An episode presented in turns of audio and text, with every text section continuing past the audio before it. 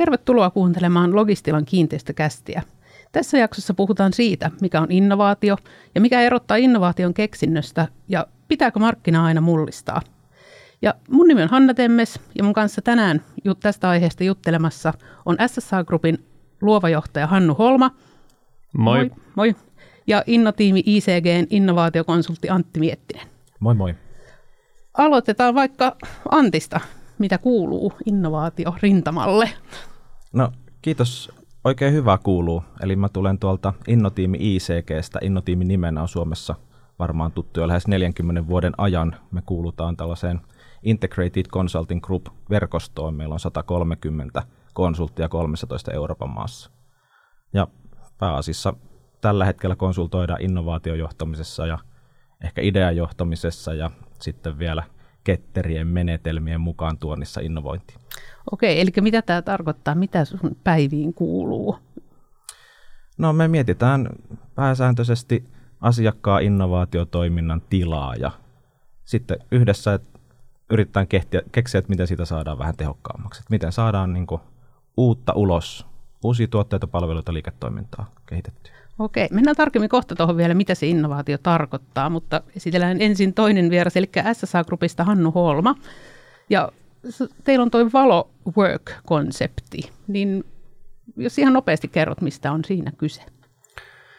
No joo, siinähän on kyse, kyse valtava isosta innovaatiosta. Eli me ollaan kiinteistöalaa, en ole itse törmännyt noin iso innovaatio siinä mielessä, että me yhdistetään siinä yksinkertaisesti, tai liikeidea on yhdistää hotelli ja toimisto ja, ja saada siitä nykyaikainen työympäristö.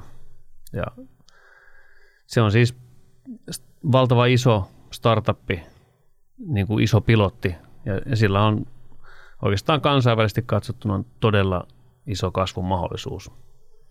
Okei, mennään siihenkin vielä sitten tarkemmin, että miten siihen olette päätyneet, mutta ö, otetaan vähän taustaa tähän. Antti, sä oot siis innovaatiokonsultti ja perehtynyt, tiedät kaiken siitä, kaiken innovaatioista ja mitä se on, niin avaa nyt vielä se termi, että mitä se tarkoittaa, että mikä on niin kuin, tässä varmaan monella menee vähän sekaisin, että on keksintöä ja ideaa ja sitten tulee tämmöisiä kuin disruptio ja muuta, niin avaa vähän näitä silleen niin kuin selkokielellä, että mitä ne tarkoittaa. Okei, sulla tuli monta, monta sanaa tuosta, mutta lähdetään tuosta vaikka ideasta tai ideoinnista, että, että niin kuin luovuus erottaa ihmisen muista nisäkkäistä, että me ollaan kaikki luovia ja me osataan ideoida ja se ideoidin ydinsisältö on se, että me yhdistetään mielessämme kaksi asiaa, ehkäpä jollain uudella tavalla. Meidän aivot on rakennettu silleen, että kun me nähdään kaksi asiaa, meille tuodaan jotain asioita eteen, tai me saadaan jostain jotain ärsykkeitä, niin meidän aivot ensimmäiseksi alkaa miettiä, että voisiko noin yhdistää. Ja sitten jos ne aivoissa yhdistyy, niin silloin me saadaan idea. Ahaa, lamppu syttyy. Et se on, niinku, se on niinku idea, ja, ja innovoinnissa niin tuota, ideoita pitäisi tulla paljon, ja jos halutaan hyviä ideoita, niin pitäisi tulla hyvin paljon, ja sitten jos halutaan joku, joku tällainen markkinoita mullistava joku uutuusidea, niin sitten niitä hyviä ideoitakin vielä pitäisi tulla paljon, josta valitaan. Eli tätä ide- ideointia pitäisi tehdä meidän joka päivä. Ja se on itse asiassa aika helppoa, että ei kun vaan ruvetaan havainnoimaan, niin meidän aivot kyllä rupeaa yhdistämään asioita. No sitten sanoit, että keksintö, yleensä tässä ideasta matkalla keksintöön, niin siinä on vielä välivaiheet, eli konsepti, että kun se idea on siellä meidän omassa päässä, niin me ruvetaan jollain lailla konkretisoimaan sitä ideaa, niin me muodostetaan jonkinlainen konsepti. Konsepti voi yksinkertaisuudessa olla hyvin yksinkertainen ratkaisukuvaus, että mitä se, mitä se meidän idea niin kuin käytännössä voisi toteuttaa, Olis, tarkoittaa. Niin. Oliko tuosta joku esimerkki, osaatko antaa joku hyvin selkeä, mikä voisi olla? No mikä tahansa idea kuvattuna niin, että sä voit näyttää sen asiakkaalle. Niin se on mm. niin kuin konsepti, että hei, mulla olisi tällainen juttu, että saanko mä kertoa sulle, että tämä olisi mun mielestä tosi mielenkiintoinen, että auttaisiko tämä sua? No sitten jos se asiakas yleensä sanoo, että onpa muuten tosi mielenkiintoinen, että voisin kokeilla tai voisin tietyn muutoksin ottaa sen, sen käyttöön, niin sitten siitä ruvetaan tekemään sitä, mitä sä sanoit, että keksintö, että saadaan ihan sellainen niin kuin asiakkaalle vietävissä oleva ratkaisu. Ja se keksinnön määritelmänä on se, että sen voisi, on jotain, jonka voisi soveltaa käytäntöön. Että se voi olla ihan joku arkipäivän juttu, ei sen tarvitse olla välttämättä vielä mitään isoa. Mutta tietysti ehkä siinä on niin kuin keksinnössä ideana myös siellä taustalla, että se on niin kuin toimiva, että, että se on niin kuin, jotta siitä ideasta tulisi konsepti konseptista keksintö, niin siellä pitäisi olla jotain, mikä sitten niin vörkkii. Mutta sitten tämä ehkä vaikein sana on tämä innovaatio, koska tota, innovaatiosta monet puhuu, tarkoittaa hyvin eri asioita. Että siinäkin on tietysti joku määritelmä, yleensä se määritelmä sanoo sitä, että, että sulla on joku uutuus, joka on viety markkinalle, niin silloin se on innovaatio. Eli se on kaupallistettu, sieltä tulee rahaa. Mutta, mutta tuota, ehkä mä, ehkä mä niin tota, itse käytän siitä, että se on niin kuin uusi tai oleellisesti parannettu tuote, palvelu, tapa toimia. Voi olla vaikka ö, prosessi-innovaatio tai toimintamalli asiakkaan kanssa. Et se ei välttämättä, niin kuin, ei siihen sitä niin kuin, rahan vaihtoa suoraan, sitä voi olla vaikea mitata, mutta, mutta joku uutuus, joka on saatu sinne asiakkaalle asti. No otetaan tästä nyt sitten esimerkiksi Hannu, että miten, miltä kuulostaa, onko valo tällainen tai menikö se näin? Oliko teillä ensin sata ideaa, joista jalostui yksi vai miten koet? No joo, toi on tosi mielenkiintoisia tulokulmia tuohon ideaan, että se on, niin kuin, mä en osaa sanoa, miten idearikas itse olen, mutta tota, sen, sen mä tiedän, että joka päivä tulee tosi paljon ideoita ja jos kaikki ideat olisi mennyt toteutukseen, niin, niin tos, maailma olisi tosi erinäköinen. Näköinen, mutta just ajattelen tota idea ja innovaation syntymistä sillä että idea syntyy jossain hiljaisuudessa, yksinäisyydessä ja monesti, jos on tosi hullu idea, niin se vaatii rohkeutta tai heittäytymistä, uskallat sanoa se ääneen ja altistaa itse semmoiselle arvostelulle. Mutta kun sanot se ääneen, niin, niin rohkea ihminen tarttuu siihen ja, ja vasta siinä vaiheessa, kun joku tarttuu sun ideaan, että lähdette yhdessä viemään, siinä vaiheessa mun mielestä vasta syttyy, syttyy niin kuin idea. Ja se, se miten valo, valo on tullut, niin sen, sillä on hyvin selkeä evoluutio siinä mielessä, että niin kuin varmaan kaikilla ideoilla, että, että me eletään täällä ja me tarvitaan jotain asioita, eli on tarve. Ja valo esimerkiksi syntyi siitä, että yhtiökumppani reissasi monta vuotta. Se oli, se oli useamman vuoden reissannut pendelöinyt Pohjois-Suomen ja Etelä-Suomen väliä ja sen nukkui milloin toimistoissa ja milloin hotelleissa ja aina varasi sen hotellin uudestaan ja uudestaan ja vuokrasi toimistoon ja, ja tota, aina kun tuli maanantaina toimistolle, niin haisi viemäri. Viemäri, kun oli ollut kuivana siellä tota, näin ja sitten vaan tuli se ajatus, että voisiko tämän tehdä paremmin, yhdistää toimisto ja hotelli ja yllättäen ehkä se, että kun aika muuttuu, koko ajan, niin sit pitää aina havahtua. Että semmoinen idea, mikä on vaikka vuosi sitten ollut täysin käyttökelvoton, niin muutos on niin nopeata, niin yhtäkkiä pitää havahtua siihen, että hetkinen, että ei ole kirjahyllyjä, ei ole lankapuhelimia, ei ole postilaatikoita, ei ole sitä oranssia pyörää, ei ole valokuva-albumeita. Kaikki on lopulta sitten mobiililaitteessa ja pilvessä ja hetkinen, dedikoimattomat työpisteet yhtäkkiä on arkipäivää ja miksi ne voisi olla samassa rakennuksessa kuin hotelli. Mm. Niin me nähtiin siinä mahdollisuus, että tässä on, tässä on mahdollisuus tehdä maailman paras työympäristö, koska hotellissa on paljon sellaista, mitä toimistossa ei luontaisesti ole. Eli oliko siinä niin kuin vähän, siinä sanoit, että havainnointi tulee, ja sitten pikkasen onko se niin turhautumista ja, ja just sitä aikaa ja tilaa.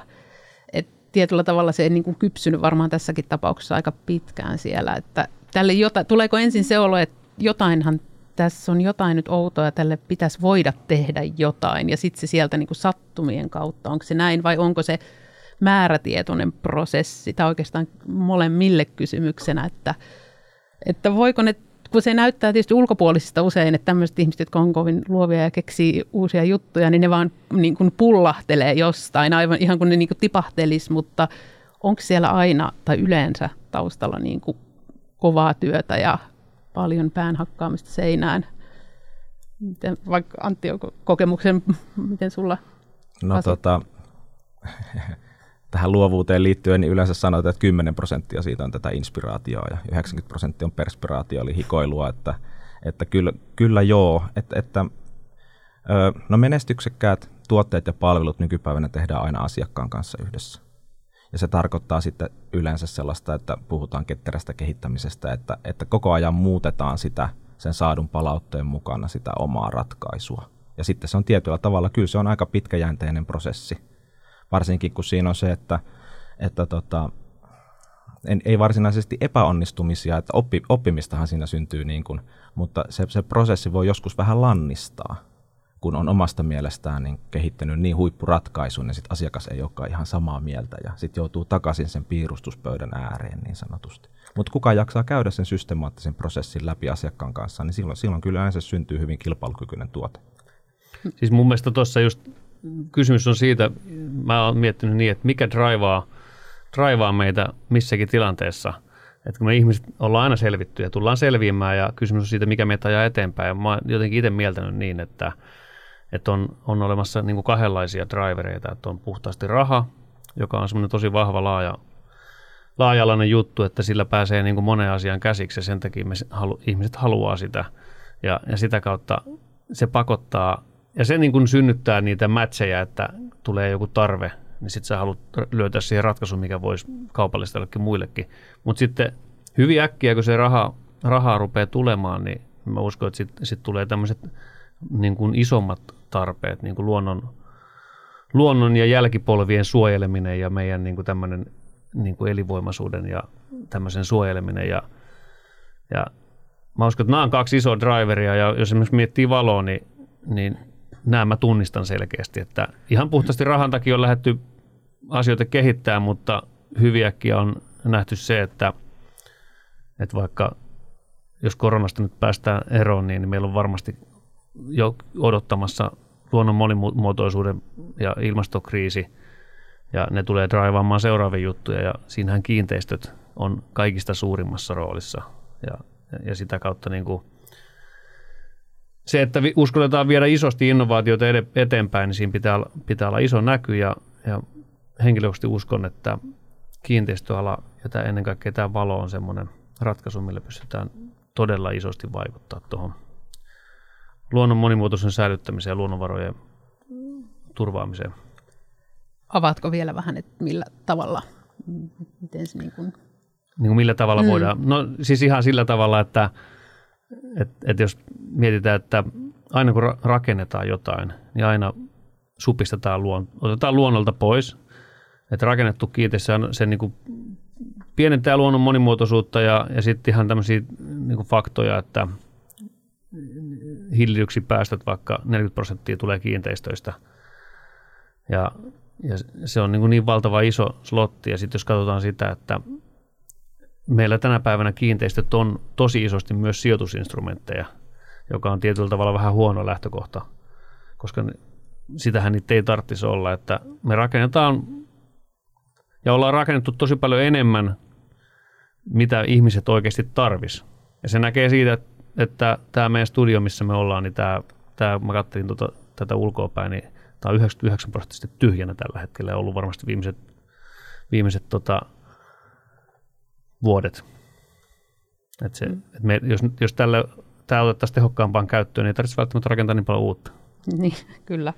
Tuossa tota, vielä sitten, mä taisin siinä, kun juteltiin näistä aikaisemmin näistä innovaatioista, niin mulla tuli väkisin johonkin lauseeseen aina se teknologia, ja itsekin sitä on ruvennut jotenkin ajattelemaan, että se on aina pitää liittyä johonkin digi, ratkaisuun tai, tai muuhun, että siellä on niin kuin, että innovaatio on yhtä kuin jotain digitaalista. Tai taisi Antti taisit korjata mua siltä, tai jotenkin nostit vaan sen, että huomaamatta niin laitoin ne samaan lauseeseen, niin onko se aina näin vai voidaanko, tai keksitäänkö mitä tällä hetkellä, niin kuin, onko se jotain ihan muuta aina kuin jotain digi-ideoita? Tuossa mainitsit tämän niin kuin käyttöasteen, siihen toki varmasti löytyy myös digitaalisia ratkaisuja, mutta miten ne, niin kuin, millainen tuntuma nyt tällä hetkellä on tuolla innovaatiokentällä?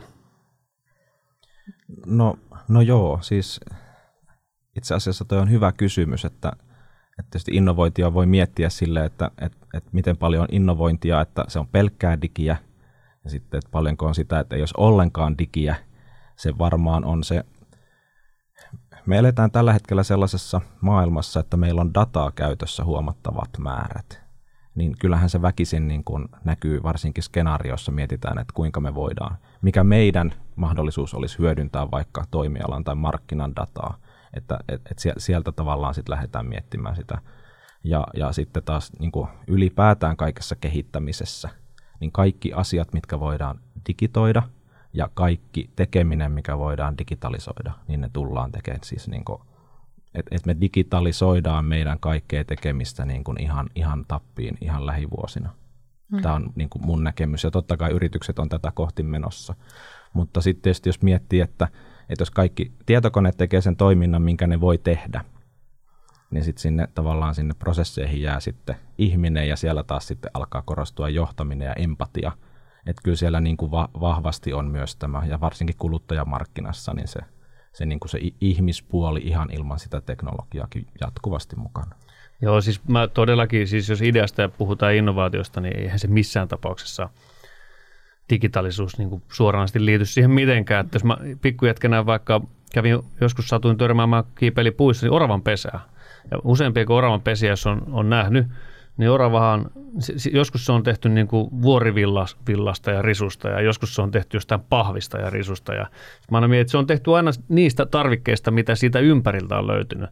Ja mun mielestä se on niin kuin jollain tavalla niin kuin tärkeä just meidän, varsinkin nyt tämmöisen ekologisen aikakautena, niin kuin pystyy ke, ke, niin kuin lisäämään semmoista innovatiivisuutta, että mitä pystytään niin kuin tekemään tästä ympäriltä löytyvistä asioista ja, ja sitä kautta niin kuin myös ekologisesti tekemään, että oma lapsuus oli sitä, että kun oli aika niuk, niukkuus oli sillä läsnä, niin kuin, että ei aina ostettu kaupasta, että, että aina, aina piti tehdä itse, niin, niin hyvä esimerkki, kun mopossa oli liian kova ääni, niin isä tuli töistä ja se katsoi, että nyt on niin kova ääni, että ajappa se mopo tuohon autotalliin eteen ja se otti vanhan semmoisen hetekan ja siitä putke poikki ja sitten se otti vanhan, vanhan tota, jonkun peltipönikän ja vähän aikaa käytti rälläkkää hitsauskonetta ja mopossa oli äänenvaimen niin rakennettuna.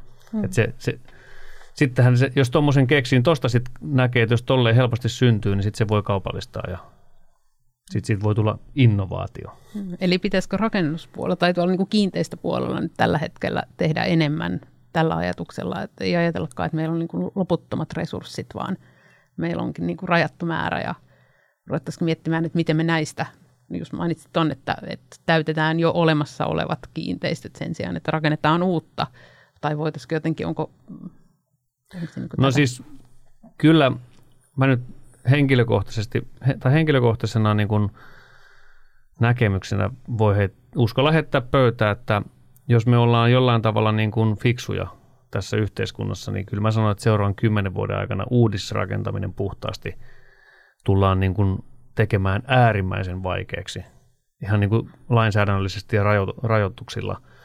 Ja ihan siitä syystä, että jos vähänkään aikaa pysähtyy miettimään, niin, niin, niin purkavaa uudisrakentamista, joo, sitä, sitä joudutaan tekemään, mutta jos pysähdytään miettimään sitä, että mitä 200 vuoden aikana on rakennettu ja millä käyttöasteella kiinteistökanta on käytössä, niin, niin hyvin äkkiä tullaan siihen tilanteeseen, että, ei ole mitään perustetta, eikä varsinkaan eettisesti perusteltua rakentaa uutta niin kauan, kunnes on näin paljon rakennuksia ja rakennuspaikkoja mm. tyhjillään.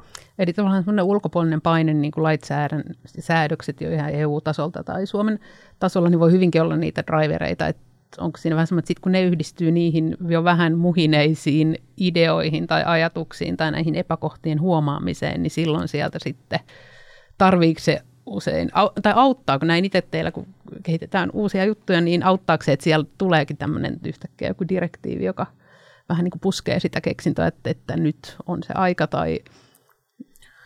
No mä uskon itse, että, että niin kuin, tai ajattelen niin, että semmoisella suoranaisella niin kuin sääntelyllä ei, se ei ole niin kuin tavoiteltavaa, että ennemmin kuin avataan se, että avaa väyliä ja avaa mahdollisuuksia, niin se on se niin kuin puskee enemmän. Että kyllä mä tässäkin kä- käyttäisin niin kuin rahaa, että, että, että jos otat vanhoja rakennuksia käyttöön ja, ja niin kuin mitä tulee kiinteistöveroihin, niin se on hyvä kysymys, että voisiko käyttöasteen perusteella verottaa.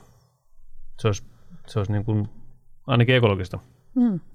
No sitten tuossa puhuttiin jo jonkun verran puhuttiin asiakkaasta ja ihmisestä, jotka kuitenkin on aika lailla myöskin tässä keskiössä, niin yleensä näistä, ehkä Antti osaa tähän sanoa, miten yleensä tämmöiset innovaatiot syntyy, tuleeko ne alan sisältä vai onko sitten tämmöiset jos puhutaan nyt radikaalista innovaatiosta, semmoista, joka muuttaa koko markkinaa ja pakottaa muut toimimaan edes jollain, jossain määrin samalla tavalla.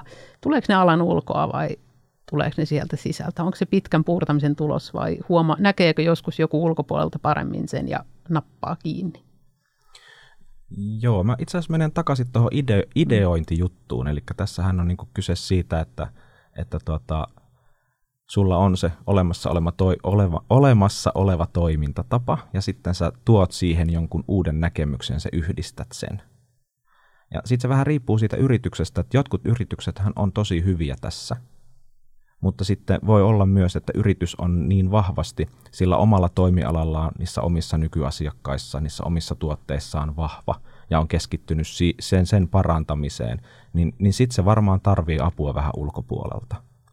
Ja usein, usein sitten, jos puhutaan, sä sanoit, että on niin radikaali, niin silloinhan mietitään vähän sitä, että mentäisiin johonkin ehkä vaikka uuteen markkinaan täysin uudella tuotteella. Mm. Niin, niin siinä kyllä usein kannattaa ottaa joku apuun. Ja, ja tota, erinomaisia tuloksia on esimerkiksi meidän projekteissa saatu sellaisessa kuin yhteiskehittäminen verkostossa. Eli, eli lainataan toisilta, ei, ei kilpailutilanteessa olevilta yrityksiltä innovointiresursseja. Joo, niin, tästä... niin, niin sitten saadaan niin kuin tällaisia näkökulmia, että mennään vähän niin kuin toimialarajojen yli ja, ja sitten tavallaan varsinkin vielä siinä, niin kuin siinä idea- ja konsepti- ja ratkaisukehityksessä, että et, et kun se vielä ei ole valmis, niin sitten sit kysytään, että miten mi, teidän toimialalla, miten, te toi, miten teidän yritys niin kuin lähtisi miettimään tätä, tai kytketään siihen vaikka yliopistoyhteistyötä tai isoja asiakasryhmiä, joita, joita sitten niin kuin kuunnellaan. Elikkä, eli, eli semmoinen perinteinen kehittäminen, sit, kun haetaan jotain vähän radikaalimpaa, vähän enemmän uudistavaa, niin se, se voi olla hankala reitti. Mm. Mutta eihän se sitä tarkoita, että etteikö yrityksestä saattaisi silti löytyä tosi innovatiivisia toimijoita, kuten tässä, tässä tota, niin toinen haastateltava on esimerkiksi hyvin innovatiivinen henkilö, että häneltä varmaan onnistuisi tuota, niin, rajoja rikkovien ideoiden tuottaminen missä tahansa yrityksessä.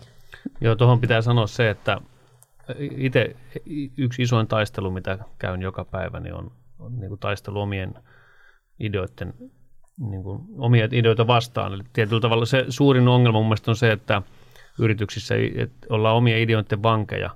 Eli se on niin älyttömän rakas se oma juttu, kun se keksitään ja, ja sitten sitä suojellaan ja sitten huomataan, että muut menee oikealta ja vasemmalta ohi, että, että kyllä semmoinen tietoinen valinta siitä, että, että että pyrkii koko ajan luomaan uutta ja, ja, kehittää uutta, eikä rakastu siihen omaan, niin mun mielestä se on, se on just avain. Mis, tota, oliko teillä tämmöinen yhteistyöajatus kuitenkin sit siinä vai kehitittekö siellä omassa työhuoneessa tätä vai, vai minkä verran tuommoisen niin niin hotellin ja toimiston yhdistävä konsepti vaatii semmoista yhteistyötä muiden just alojen tai, tai tavallaan alaan liittyvien, ei kilpailijoiden, vaan muiden kanssa? No siis toi meillä, meillä on niin kuin, sitä, siitä voisi tosi paljonkin pohtia, että mistä esimerkiksi valo on saanut alkunsa. Mutta se on niin laaja, laaja-alainen innovaatio tällä hetkellä, että se, siihen liittyy niin kuin yritysoikeuden struktuuri tosi laajasti, niin kuin ki, perinteinen kiinteistöoperoiminen ja, ja, ja siinä on niin monta asiaa yhdistetty, rahoitusmaailma, ja et, et siinä niin kuin tämä markkina ja ylipäätään niin kuin kova tahtotila päästä eteenpäin, niin se on tosi paljon niin kuin ohjannut sitä kehittämistä. Eli pitää olla laajaa osaamista mukana niin kuin juridiikkaa ja, ja toimialaosaamista hotelli- ja toimistopuolelta ja, ja kiinteistö- ja rakennuspuolelta – niin kuin samassa pöydässä, jotta ylipäätään on mahdollista synnyttää tuommoinen. Kuitenkin pitää muistaa, että Mannerheimin tiellä valo, valo 100, siinä Mansku 109, niin se on, se on 20 000 neliö käsittävä rakennus, joka meidän konserni on viisi vuotta sitten ideoinut puhtaalta pöydältä, itse luotu konsepti, teknologia, rakennettu se rakennus ja nyt operoidaan sitä itse. Ja, että se on niin kuin kaikki samasta, saman katon alla, niin mun mielestä tässä ehkä on hyvä sanoa se, että SSA Groupin strategia on ollut nimenomaan se, että on rakentaminen ja operointi samassa talossa, jotta voidaan murtaa näitä siiloja ja sitä kautta mahdollisesti keksiä jotain isompaa uutta? No millainen sitten, kun välillä tuntuu siltä, että, vastustetaan uusia ideoita ja haluttaisiin vaan pysyä vanhassa, varsinkin kun koko ajan tuntuu, että niin kuin kehitys kehittyy, niin tota, millaista on niin kuin tulla esimerkiksi kiinteistömarkkinaan tai toimitilamarkkinaan niin uudenlaisen konseptin kanssa? Millaisia asioita on? Millainen se vastaanotto on ja mitä pitää tehdä? No siis kyllähän siinä se on, on se kova duunia, että se on siis uusien sanojen keksimistä ja se on, se on niin kuin ihan oikeasti sillä, että, että sä tulet ymmärretyksi. Etkö, se, se on tosi, tosi niin kuin isossa roolissa. Että, ja sitten jos mietitään sitä kiinteistöalaa, miksi siellä ehkä niin kuin hitaampaa muuttuu asiat, niin, niin se on tosi pääomavaltainen ala ja, ja, ja sitä kautta niin kuin, jos ajatellaan näin, että mä oon joskus käyttänyt sitä esimerkkiä, että jos sä meet erämaahan alasti yksin, niin sä käytät 100 prosenttia sun kyvykkyydestä saadaksesi itselle lämpöä ja, ja ruokaa. No sit kun sulla on nuotio ja laavu ja, ja peurapaisti siinä kypsymässä ja asiat rupeaa olemaan niin jokseenkin hyvin, niin sä käytät jo heti niin kuin sen 80 prosenttia vähintään energiasta suojellaksesi sitä setapia, minkä sä oot saanut siihen pystyyn, jolloin sulle jää enää 20 prosenttia kapasiteettia luoda jotain uutta tai, tai saada jotain lisää. Ja muista tämä kiinteistöala mun toimii se, että se on ihan perusteltu, että jos sulla on 60 prosenttia maailman varallisuudesta on kiinteistöissä, niin ei sitä mielellään lähde niin tukemaan sellaista kehitystä, jossa, jossa tämä niin kuin olemassa oleva setup jollain tavalla niin kuin muutettaisiin niin uuteen asentoon, että, että se vaarantaisi sen, sen pääoman arvon. Tämä on yksi näkökulma. Mm-hmm. Eli tuleeko siellä sitten turhautumista helposti, tai, tai tuliko esimerkiksi teillä alussa, tai, tai, tai siinä kun kehititte tota, niin semmoinen, että kyllähän joku olisi tämän jo tehnyt, jos tämä kannattaisi. Se on semmoinen, minkä, mihin itse varmaan itse kukin aina silloin tällöin törmää. Mitenkä se teillä? Joo, mun mielestä siitä, siitä tunnistaa, että olet oikealla jäljellä niin kuin ideoimissa, jos, jos tota, sä kysyt, sulta kysytään se, että, että, että onko tätä tehty missään muualla, kenen idea tämä on, miksi ei tätä ole tehty jossain muualla. Nämä kysymykset mä kuulen joka päivä jos valosta puhutaan tai monesta muustakin. Ja ne on tosi hyvät kysymykset, että vaikka että miksei sitä ole tehty muualla, niin mekin ollaan valjastettu kansainvälisiä toimialakonsultteja, ei etsimään sitä, niin kuin, mutta tietenkin patenttitoimistot on etsinyt asioita, että onko jotakin asioita tehty muualla, muualla mutta tota, se on sen takia hyvä, että se, se, se pakottaa niin kuin, et katsomaan, että onko sitä tehty muualla, että sä voit oppia muualla. Mitä sillä on väliä, vaikka sitä olisi tehty muualla? sitä parempi, niin sä voit niin kuin oppia niistä, niistä, mutta kyllähän toi on semmoinen niin kuin, voisin sanoa, että niin kuin ylivoimaisesti suurin osa ihmisistä niin kuin ei lähde johonkin asiaan mukaan, jos ei sitä ole ennen tehty. Ja, ja se on semmoinen jokaisen oma kysymys, että onko se, onko se hyvä. Jos, jos on mukava sillä elää, niin se on, se on ihan hyvä, mutta sitten on semmoisia ihmisiä, jotka ei halua lähteä semmoisiin mukaan, mitkä on ennen tehty. Ja se on luojan kiitos, että on näitä kahdenlaisia ihmisiä. Ja varmaan siinä prosessissa tarvitaan myös niitä, jotka sitten haluaa sitä vanhalla tavalla, tietyllä tavalla, onko se niin, että se sitten kuitenkin haastaa sitä, että jos päästettäisiin vaan nämä kaikki innovaattorit tekemään kaikki, no, niin kuin alussa sanoit, niin sitten maailma olisi, tai niin, niin kuin tietyllä no, tavalla absoluuttisesti, hyvä. Mm. absoluuttisesti näin, että mä uskon, uskon sillä, että, ja on semmoinen teoriakin itsellä että olemassa, että on niin kuin alku ja voima. Että meitä on alkuihmisiä ja on voimaihmisiä. Ja aina niin kuin suhteessa tavoitteeseen, niin on, jos, jotta ylipäätään mistään ideasta tulee mitään, niin pitää olla alkuihminen ja voimaihminen. Ja se alkuihminen uskoltaa sanoa jonkun idea ääneen, ja jos se siihen viereen tulee sen, sen tilanteen voimaihminen, niin se uskoltaa tarttua siihen. Ja yhdessä lähdetään viemään eteenpäin. Ja jos vaan olisi alkuihmisiä, niin niin kuin Eino Leino sanoo runossa, että miksi meillä on niin monta mielipuolta ja vain vähän mm. käyttäjiä kantelee, niin se, se, se mun mielestä tarkoittaa sitä, Joo. että meillä on vaan niin kuin, monet, monet, monilla on ideoita, mutta niillä ei ole kykyä toteuttaa, mutta sitten on niitä, jotka vaan toteuttaa, mutta niillä ei ole mitään ideoita, mutta nyt kanteleen käyttäjillä on nämä molemmat, niin niitä on tosi vähän. Mm. No me, mullakin tässä niin kuin voimaihminen istuu tuolla tämän studion toisella puolella verhon takana, eli meidän markkinoinnin Jaakko, joka sitten tavallaan tästä ideasta, että ei me oltaisi varmaan tässä, jos Jaakko ei olisi napannut ideaa ja lähtenyt viemään. Se olisi jäänyt mulla sinne muiden hyvien ideoiden listalle ja to-do-listoille. Että näin, se, näin se menee näin pienemmässäkin mittakaavassa. Mutta tota, ähm, Antti sitten, tuleeko sulle tämmöisiä turhautumisen hetkiä, jos ihmiset valittaa, että miksei kukaan kehitä tähän, miten, miksei tähänkään ole keksitty parempaa, niin mitä sä vastaat sellaisille?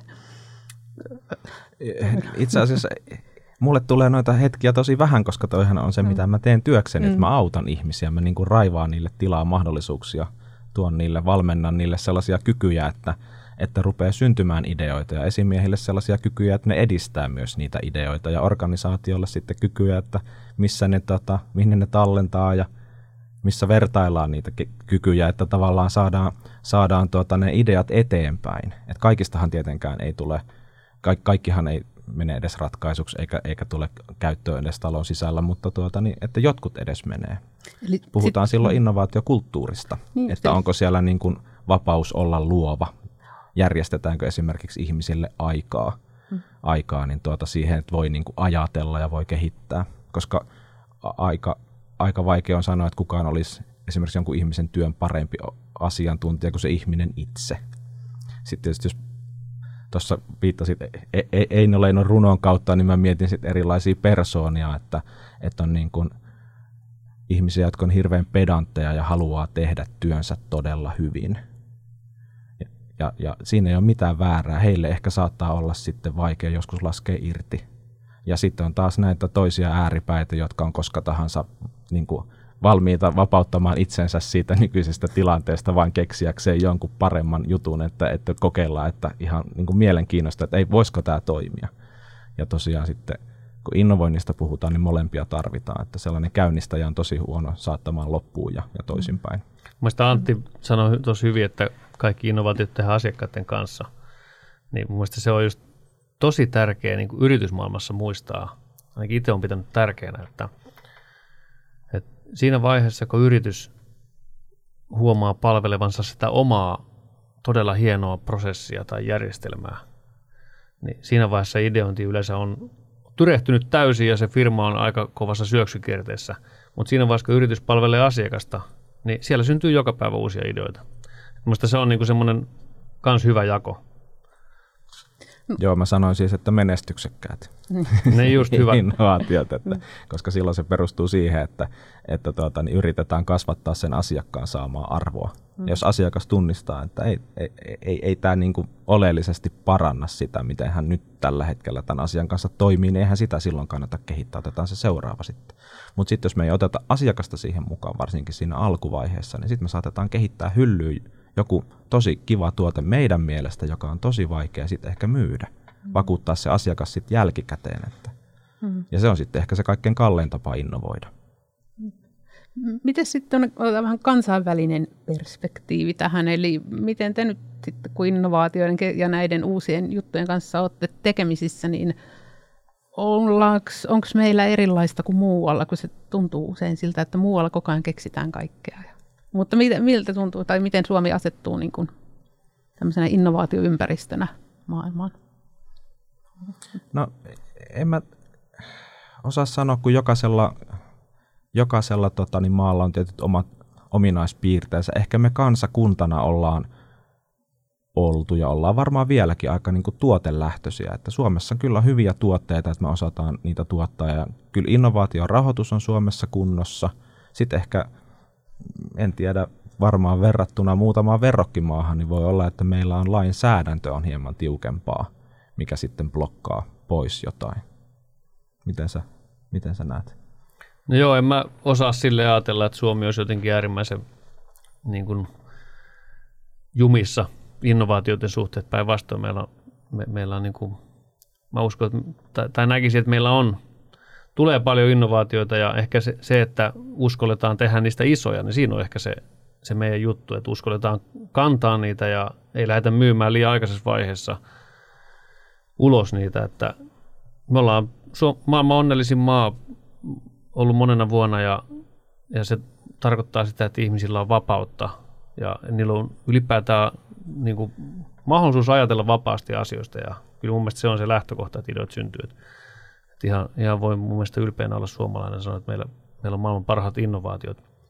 Mutta ehkä se, että maltetaan ja kannetaan niitä ja maltetaan kasvattaa vähän pidemmälle, että, että ehkä silloin omas, oma isäkin lähti jo kymmenvuotiaana, alle kymmenvuotiaana kovaan työhön, niin, niin, niin se on ehkä sitä suomalaisuutta, että pannaan nämä ideatkin sitten hyvin nuorena jo lihoiksi, että, mm.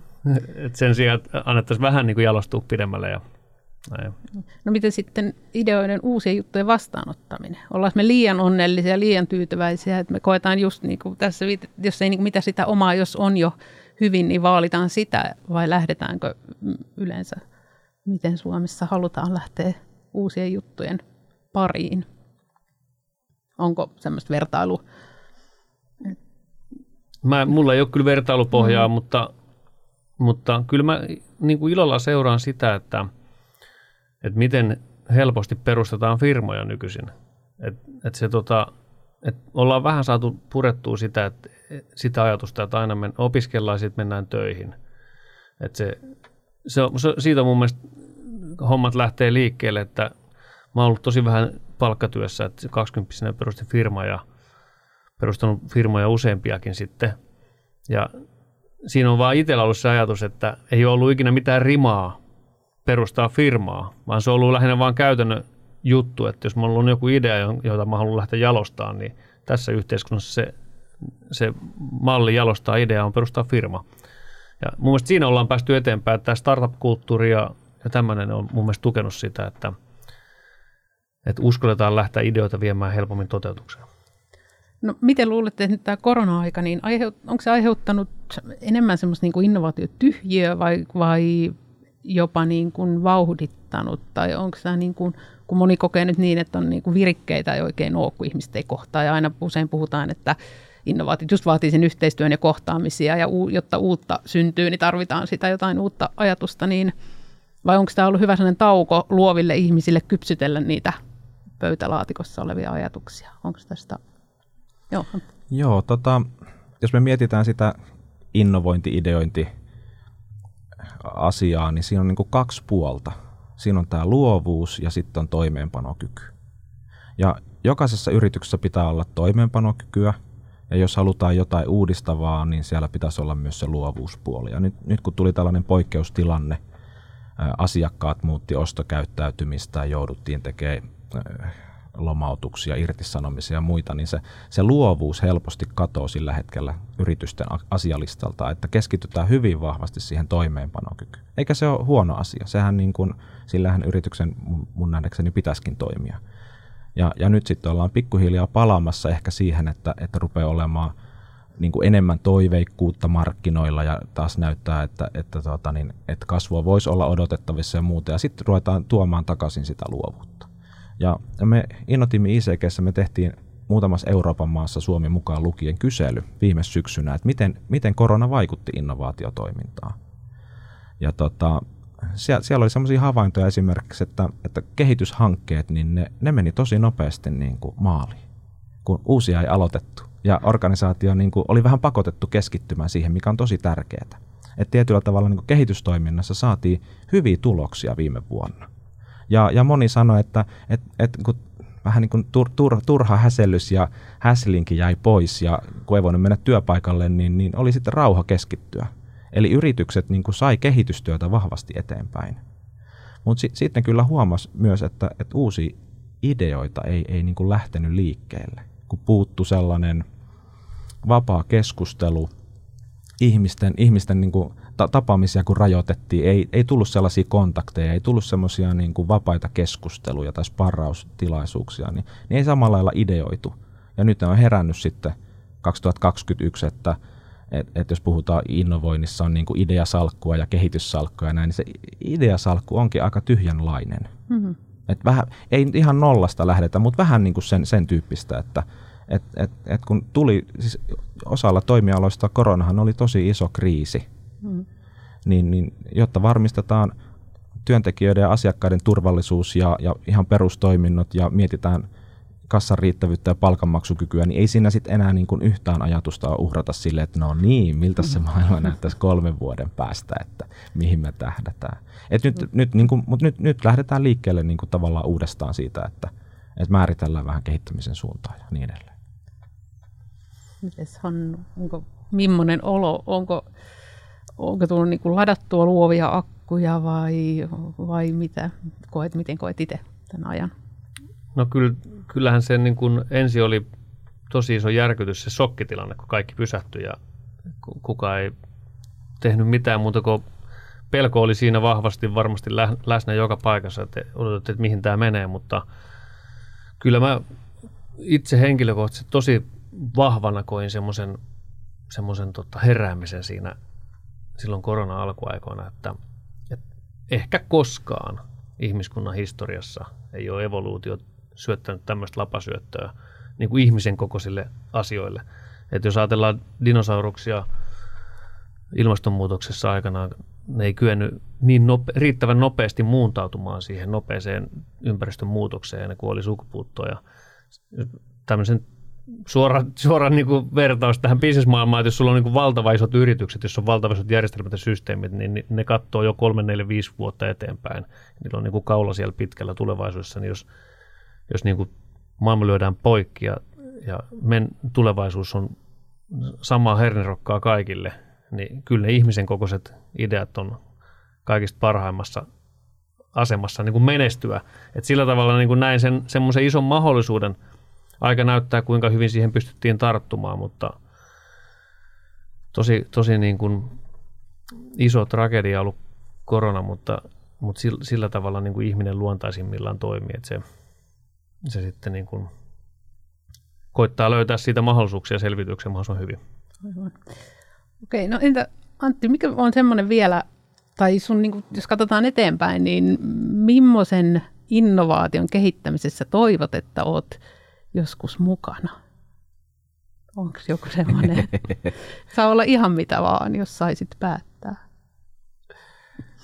No tota, niin siis siitähän mun varmaan pitäisi niinku kehit, perustaa se oma yritys ja sitten kehittää siellä se innovaatio. Ihan miten vaan, mikä olisi sellainen joku, esimerkiksi joku ala tai joku semmoinen ympäristö, mihin olisi ihana olla mukana kehittämässä jotain aivan uutta.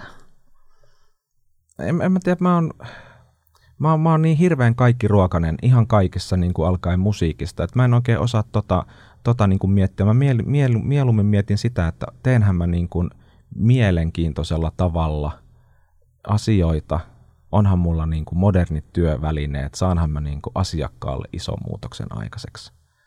Et mä, mä en osaa oikein keskittyä esimerkiksi mihinkään toimialaan. Että mä niin kuin joskus sanoin, että mun, mun vahvuus on, että mä tuon osaamista toimialarajojen yli nimenomaan niin kuin asiakastyössä. Hyvä. Entä sitten, tota, mites Hannu, niin mitä sitten, mikä on sun suuri unelmasi innovoida jotain? Niin toi on vähän semmoinen kysymys, että jos saisit itse päättää, mitä mm. tekisit, niin mitä tekisit? Just näin. Se on niin kuin suht arkipäivää nyt ollut, ollut kuitenkin, ja se on mm. mahdollisimman monelle arkipäiväinen juttu, mutta siis kyllä nyt kun ollaan kiinteistöaiheisessa podcastissa ja, ja näin, niin kyllä mä ehkä sieltä lähden nostaa, että mikä draivaa. Mulla on neljä lasta – ja, ja tota, kiinteistöala on siitä, siitä niin kuin me, semmoinen ala, että jos mä nyt saan uuden kiinteistöinnovaation ja lähden täysillä tekemään hommia, niin mulla on noin viiden vuoden päästä niin kuin open siellä kiinteistössä sillä uudella konseptilla. Ja se ajaa mut siihen maailmaan, että mulla on 11-vuotias tyttö ja se on jos mä nyt saan idean jollekin kiinteistökeissille, niin tämä tyttö on, 11, nyt 11-vuotias tyttö on sitten se niinku relevantti asiakas, kelle mun pitää sitä kehittää. Ja, ja sillä tavalla mä niinku kyselen mun, mun tytöltä, että seuraan niiden elämää, että mistä ne on kiinnostuneita. Ja, ja tässä niinku tipsinä heitän kiinteistölalle, että vaikka se mun 11-vuotias tyttö pyysi multa pitkää uutta kännykkää, että nyt pitää saada uusi kännykkä. Ja sitten se yhtenä päivänä se huusi sieltä huoneesta, että iskä, että – nyt mä oon, nyt mä oon löytänyt jutu, että et sä et ikinä enää saa ostaa mulle uutta kännykkää. Että sun pitää ostaa tämmöinen kierrätyskännykkä. Ja se oli löytänyt jonkun nettisivun, mistä, mistä ostaa kierrätyskännyköitä. Ja se oli ihan niin kuin va- vahvana tämän asian kanssa. Että se kiinteistöalalle, jos kun kehitetään uusia innovaatioita, jos sä pystyt kehittämään oikeasti, oikeasti, ei vaan minkään sertifikaattien näkökulmasta, vaan ihan oikeasti ekologisesti kestävän konseptin, niin se on sataprosenttinen menestys. Et, ja siellä, siellä ne mun intohimot onkin, että mun mielestä se on mukavaa, että jos, jos tota, pystytään säilyttämään tämä, tämä boltsi, boltsi vihreänä ja sinisenä ja, ja sille, että olisi lapsillakin vielä mukava olla. Ja itselläkin sit vanhana, että mehän tullaan elämään yli satavuotiaaksi suuri osa. Että. Hyvä, katsotaan mitä kaikkea siihen mennessä on keksitty, kun me ollaan satavuotiaita. Hei, kiitos tosi paljon Hannu Olma ja Antti Miettinen keskustelusta ja lähdetään innovoimaan uutta. Hyvä, kiitos näin tehdään. Kiitoksia paljon. Kiitos.